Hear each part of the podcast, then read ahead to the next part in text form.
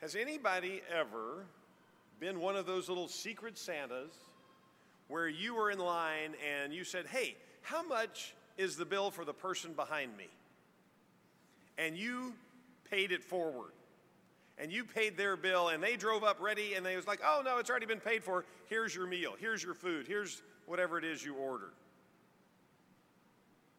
Obviously, not many of us has, has that happened to. Okay, well, I hear it happens. What a great gift it is to be the one who receives that, that blessing. To have somebody, and amen, amen, that's right.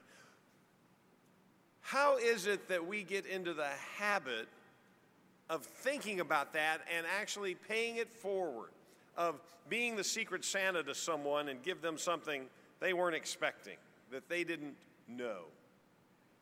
That's part of what we're going to look at this morning. This morning's virtue is on this side. The choir can see it. Y'all see it?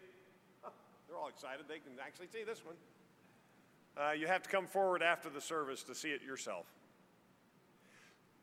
This service, or this virtue this week is modestia, I think. Is that right? Modestia, that's the one. Modestia.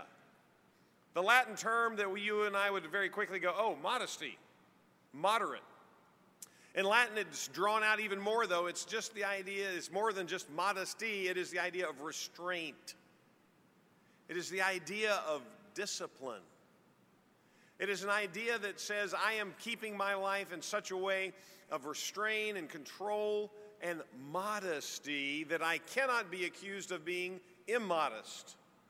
Or the idea of unrestrained or undisciplined to be lazy, slothful, to be just out of control. Now, you and I, when we hear that word modesty, immediately in our society, we go straight to probably what? Dress. How do we dress? What, is, what do we look like? But the biblical concept is so much more than that. And I would like to touch on that one just a moment because you and I are in a generation that desperately needs this virtue. If you and I, as Christians, if you, as future leaders of our army, you need to know what this one's all about, too. Turn in your Bibles to Matthew chapter 6. Chapter 6, verse 1 through 4. We'll just camp there for a moment before we kind of just run all over the place today. And we're going to be running because there's a lot to cover here in a short amount of time. In Matthew chapter 6, beginning there in verse 1, we read this Be careful not to do your acts of righteousness before men to be seen by them. If you do, you will have no reward from your Father in heaven. Be careful. You watch out. You be very intentional in how you are living your life, as how you are doing your acts of righteousness. I love the picture of the word. It is your exercise of righteousness. Now, I get the advantage and the blessing of living right here at the Cadet Chapel, uh, chaplain quarters, and I get to look down on the courtyard of Davis Barracks. And right there in my line of sight is the Beaver Fit. And so every day I can go out and I can watch the cadets doing their exercises, their acts of physical fitness. Now, some of them are just absolutely impressive. It's just massive amounts of weight, and they're just doing it with one hand, and they're making it look easy. And I look at them and I go, well, must be nice. I'm thinking I bend over like to pick up a sack of groceries at the commissary, and I'm praying I don't throw my back out. I, you know. Turn that now to our righteousness. As we are exercising ourselves to do right, to be and do those things called of God, what does it look like? Let me ask you two questions here. And really, it's probably one question, it's just two sides of the same coin. Who is the audience for this righteous act, this exercise of righteousness? Who are you doing it for? And then the obverse of the coin is the second question and why are you doing it? What's the goal? What's the purpose? When you ask those two questions to Jesus' parable here in Matthew 6, you very quickly go, oh my goodness, boy, is there a difference. Because Jesus says there's a difference, you must be careful, pay close attention to, walk right along the edge. Don't fall off of this. Pay attention to what you're doing as you are exercising your righteousness. Are you doing it before mere human beings so they can see you? And, and the picture of seen there is the same word we get our word theater from theatrics. Are you just performing in front of everyone to do good things, to take care of others, to be kind? If you do, then you have no reward. You get nothing from your Father in heaven. And so you've got this dichotomy. Who am I doing this for? Who is the audience for my service, for my righteousness? Well, I'm here to tell you it better be God. Because if it is not God, you don't get anything. At the end of every righteous thing you do, at the end of every kind act you give, at the end of every nice word you say, if it's so other people think more highly of you and think you're a nice person, then you get the end of it all right there when they say, oh, thanks. And for your life, it ends just like every Looney Tune does with empathy, empathy, empathy. That's all, folks. I mean, there's nothing else after that. Who are you doing it for? Who is the audience and why? Why? What's the motivation? What's the purpose for your righteous act? If it is to be seen as good, okay, I got to make sure everybody knows I'm the nice one. Okay, I just, I just really want them to like me. Oh, I want to make sure that everybody, you know, understands I've, I've got it all together. I mean, after all, be like me. Jesus is. If that's your motivation and that's why, then you get nothing for it. And so Jesus lays out the rest of the parable. When you give to the needy, when you are taking care of a need, when you are serving others, don't go around announcing it with trumpets. Hello, look at me. That's what hypocrites do. So they can be honored just by mere men. I'm telling you the truth, they have received their reward in full. There's nothing else left. But when you give to the needy, verse 3, do not let your left hand know what your right hand is doing. I feel that way when I tie my shoelaces. Don't you know? You've been tying these boots for a long time. Don't let your left or right hand know so that your giving may be in secret. Then your Father, who sees what is done in secret, will reward you. The picture in Matthew 6 is a picture of modesty.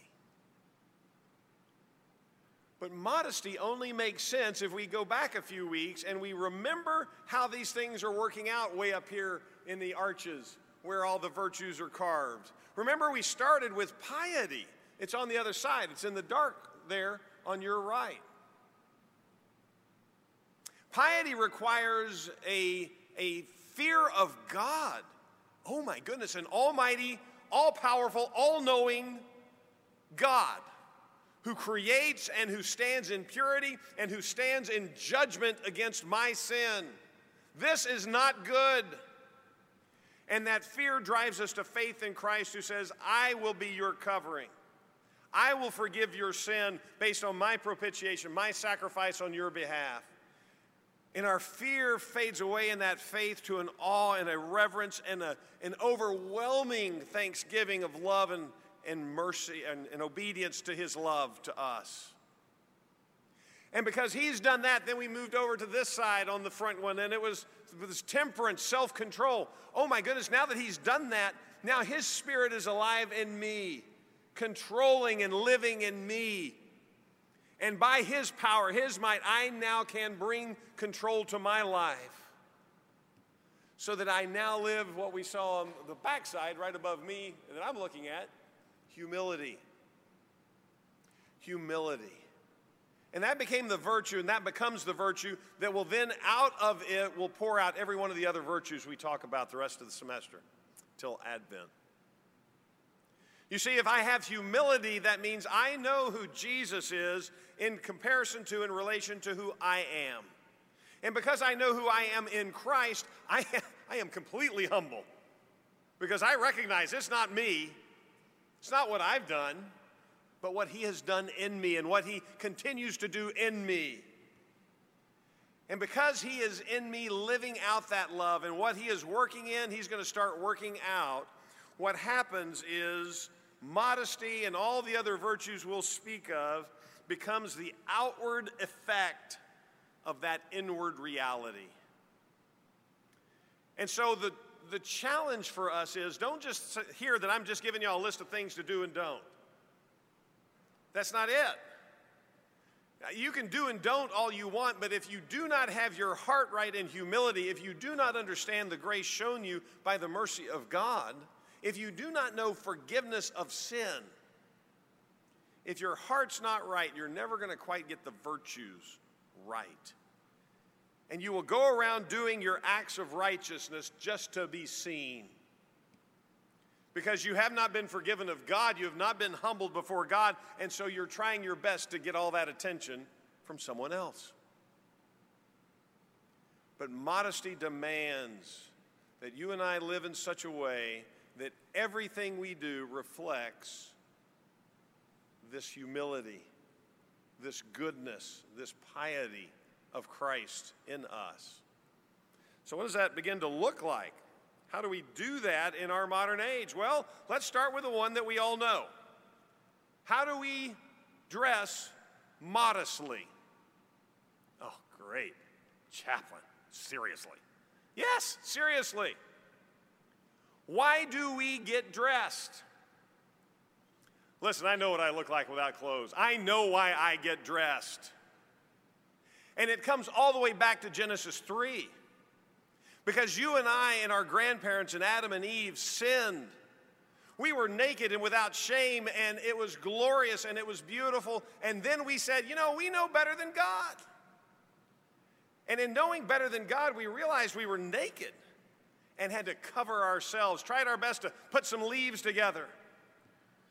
But Genesis 3 comes along and God sees the shame, kills the animals, provides the skins, and covers us. And so you and I are the only critters on earth that get dressed. My dog does not get up in the morning wondering, what am I going to wear today? You and I are the only ones on creation. Why? Because we are still trying to cover our shame. We still have to cover ourselves and clothe ourselves so that we do not see our rebellion, our sin. You and I, in Jesus Christ, are called to cover ourselves too. Colossians 3 reminds us you must take off, throw off, get rid of such things as these anger, rage, malice, slander, filthy language from your lips. Do not lie to each other, since you have taken off your old self with its practices. Instead, put on the new self, which is being renewed in the knowledge of the image of its creator. Therefore, a little bit later, verse 12, as God's chosen people, holy and dearly loved, clothe yourselves with compassion, kindness, humility, gentleness, and patience. Does it matter how short the skirt is, or how tight the jeans are, or how tight the top is to show off your six pack? No. Because those things change in our culture to culture. But does it matter how short your skirt is or how tight your tank top is, regardless of the culture? Yes, it matters. Because the way we dress is an effect, an outward appearance, an outward declaration of what we think's important on the inside. And so, you and I, if we claim to know Jesus Christ, if we are humble in Him, then that means I want to make sure anyone who sees me knows that how I live out my life daily, how I dress myself daily, reflects that compassion, kindness, humility, gentleness, and patience. I want to folks to know that I kind of look like Jesus. Now, by and large, Cadet Corps, we don't have that much of a trouble. I mean, we don't get to choose what to wear, right? I just look it up. I look down and I say, oh, what, what uniform does everybody wear? Oh, ask for class. Okay, I'm in my B's today. But when we have a choice, what choice are we making? What choice are we making in such a way that we know who we are dressing for? And who is it? God. I am dressing to clothe myself in Christ. The reason I get dressed is because He has covered my shame, and so I want to be covered in Him.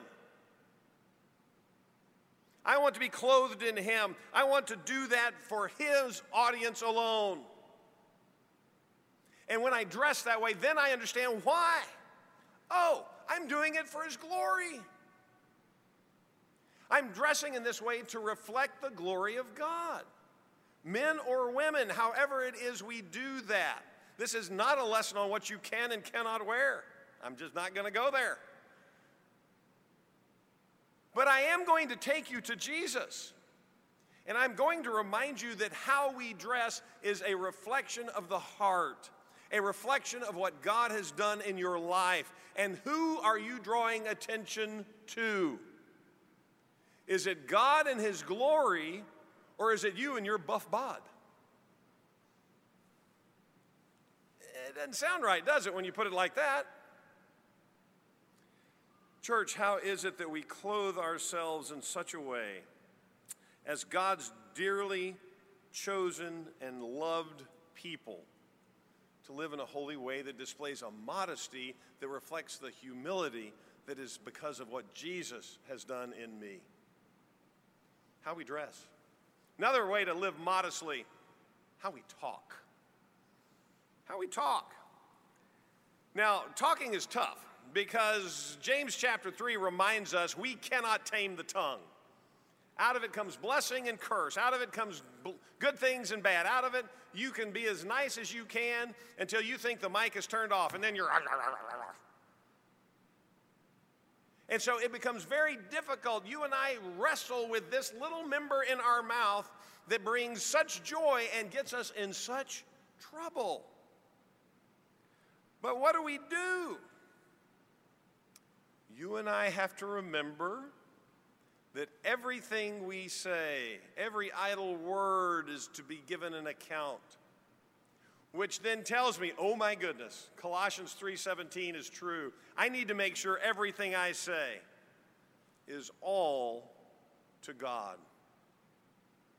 For what purpose? His glory. You're going to start noticing a repetition. I speak the very words of God. You and I are called to speak the truth in love, Ephesians 4. You and I understand that every word we give is weighed out, is remembered, is measured by God.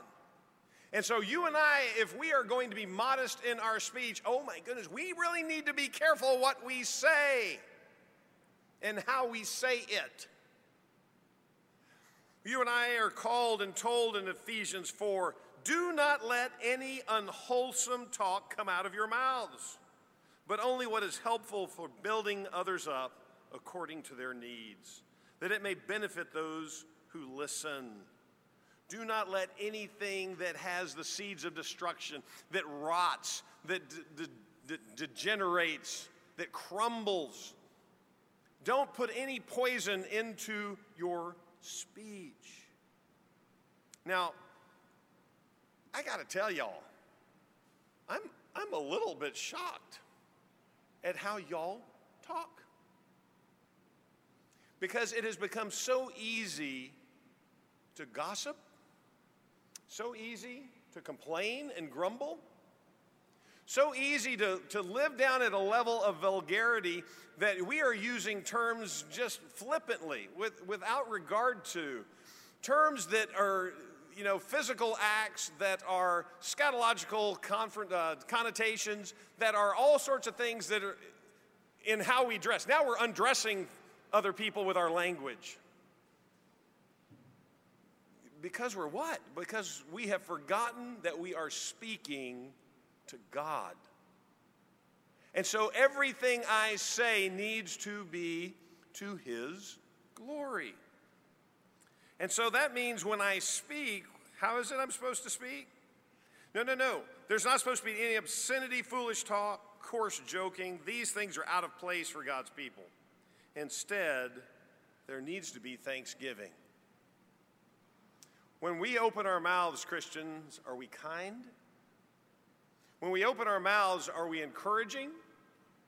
Do we go and find whatever is good, whatever is lovely, whatever is pure, whatever is holy, as Paul told the Philippians? Or are we just like everybody else and we can gripe and moan and we can, can, and we can, we can curse with the best of them? It's hard to tell the difference between the church and the world, church, when we act just like the world. Can you stop for a moment before you speak and say, Lord, I am fixing to say something. Is it to your glory? Is it something that builds up? that edifies and nurtures another according to their need. And if not, dear God, would you help me be kind or be quiet? Because out of the abundance of the heart, Luke chapter 6, Jesus tells us it's out of this overflow of who we are inside that we speak, that we dress.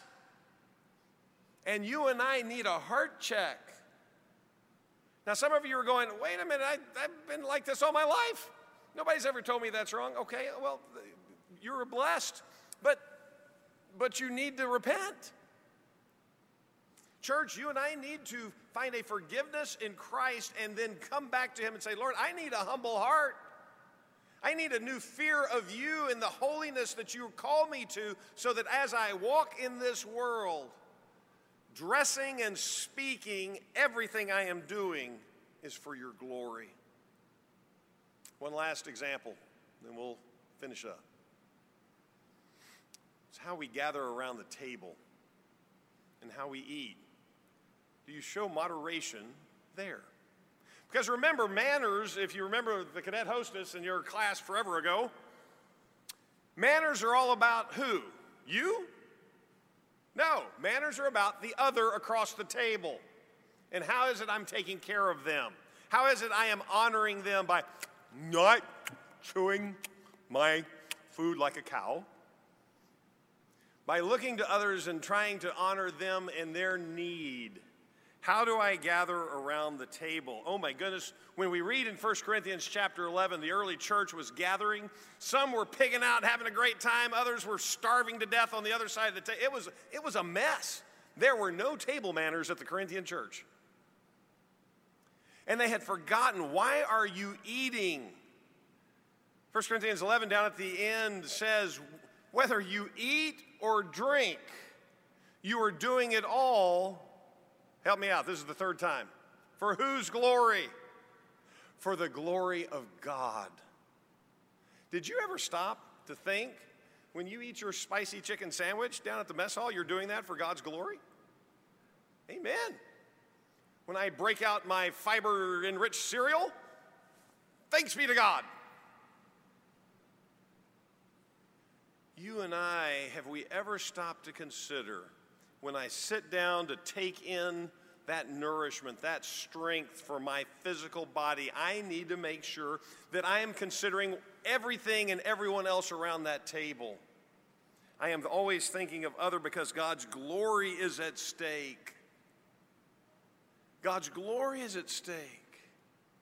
So everything I do, even down to eating. Now, I want to broaden the table manners just a little bit.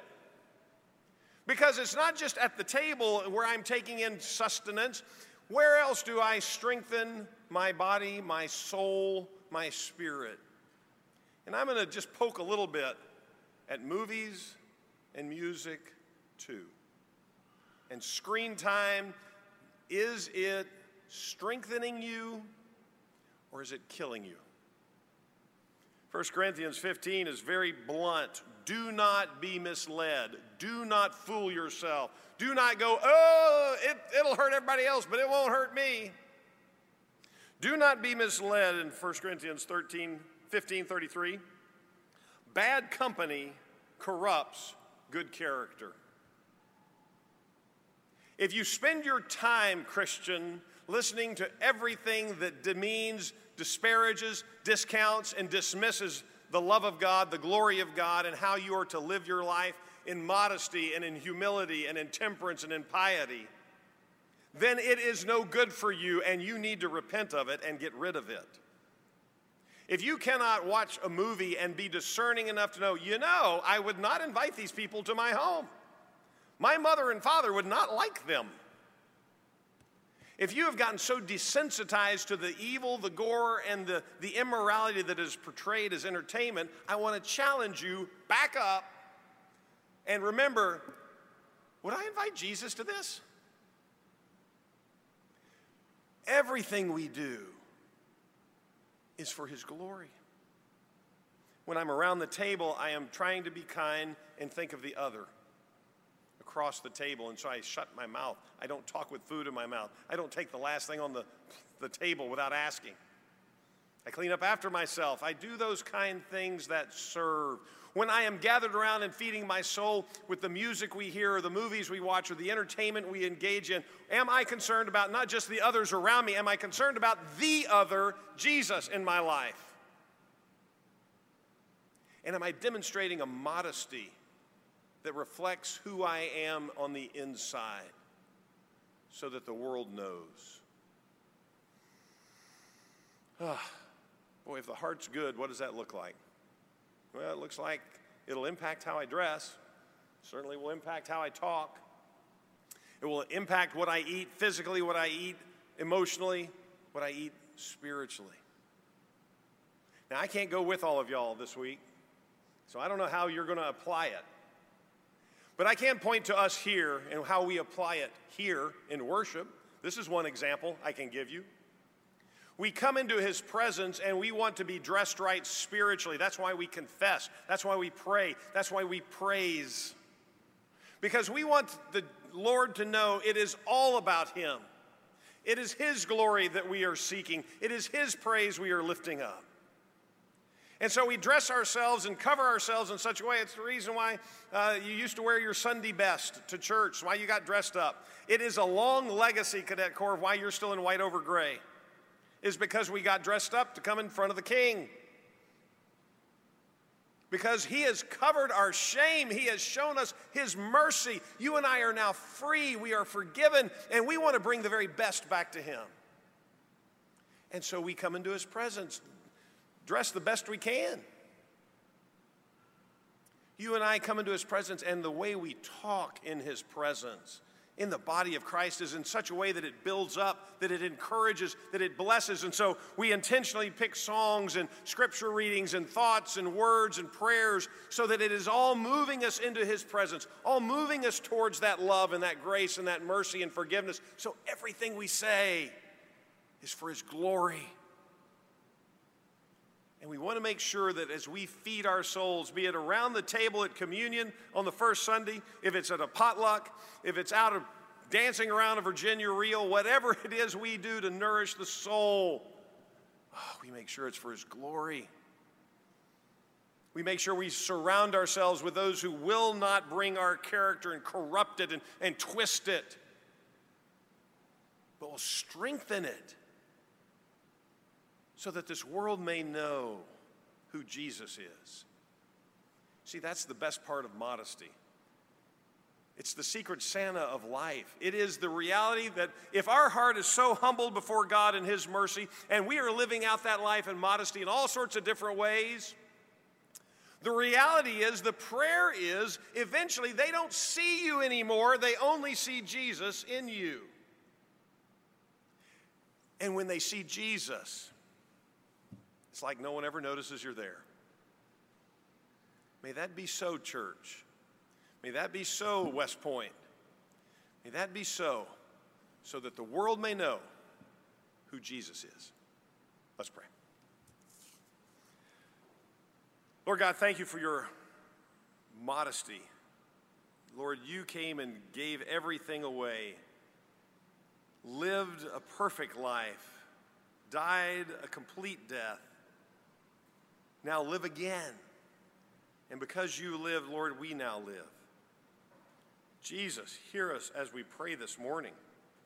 Help us to understand that what you have placed in our hearts, that humility of grace, now must be lived out just as you lived it out, with a modesty that overwhelms this troubled world because they don't just see us, but they see you. Hear our prayer this morning, I ask, Jesus. Amen.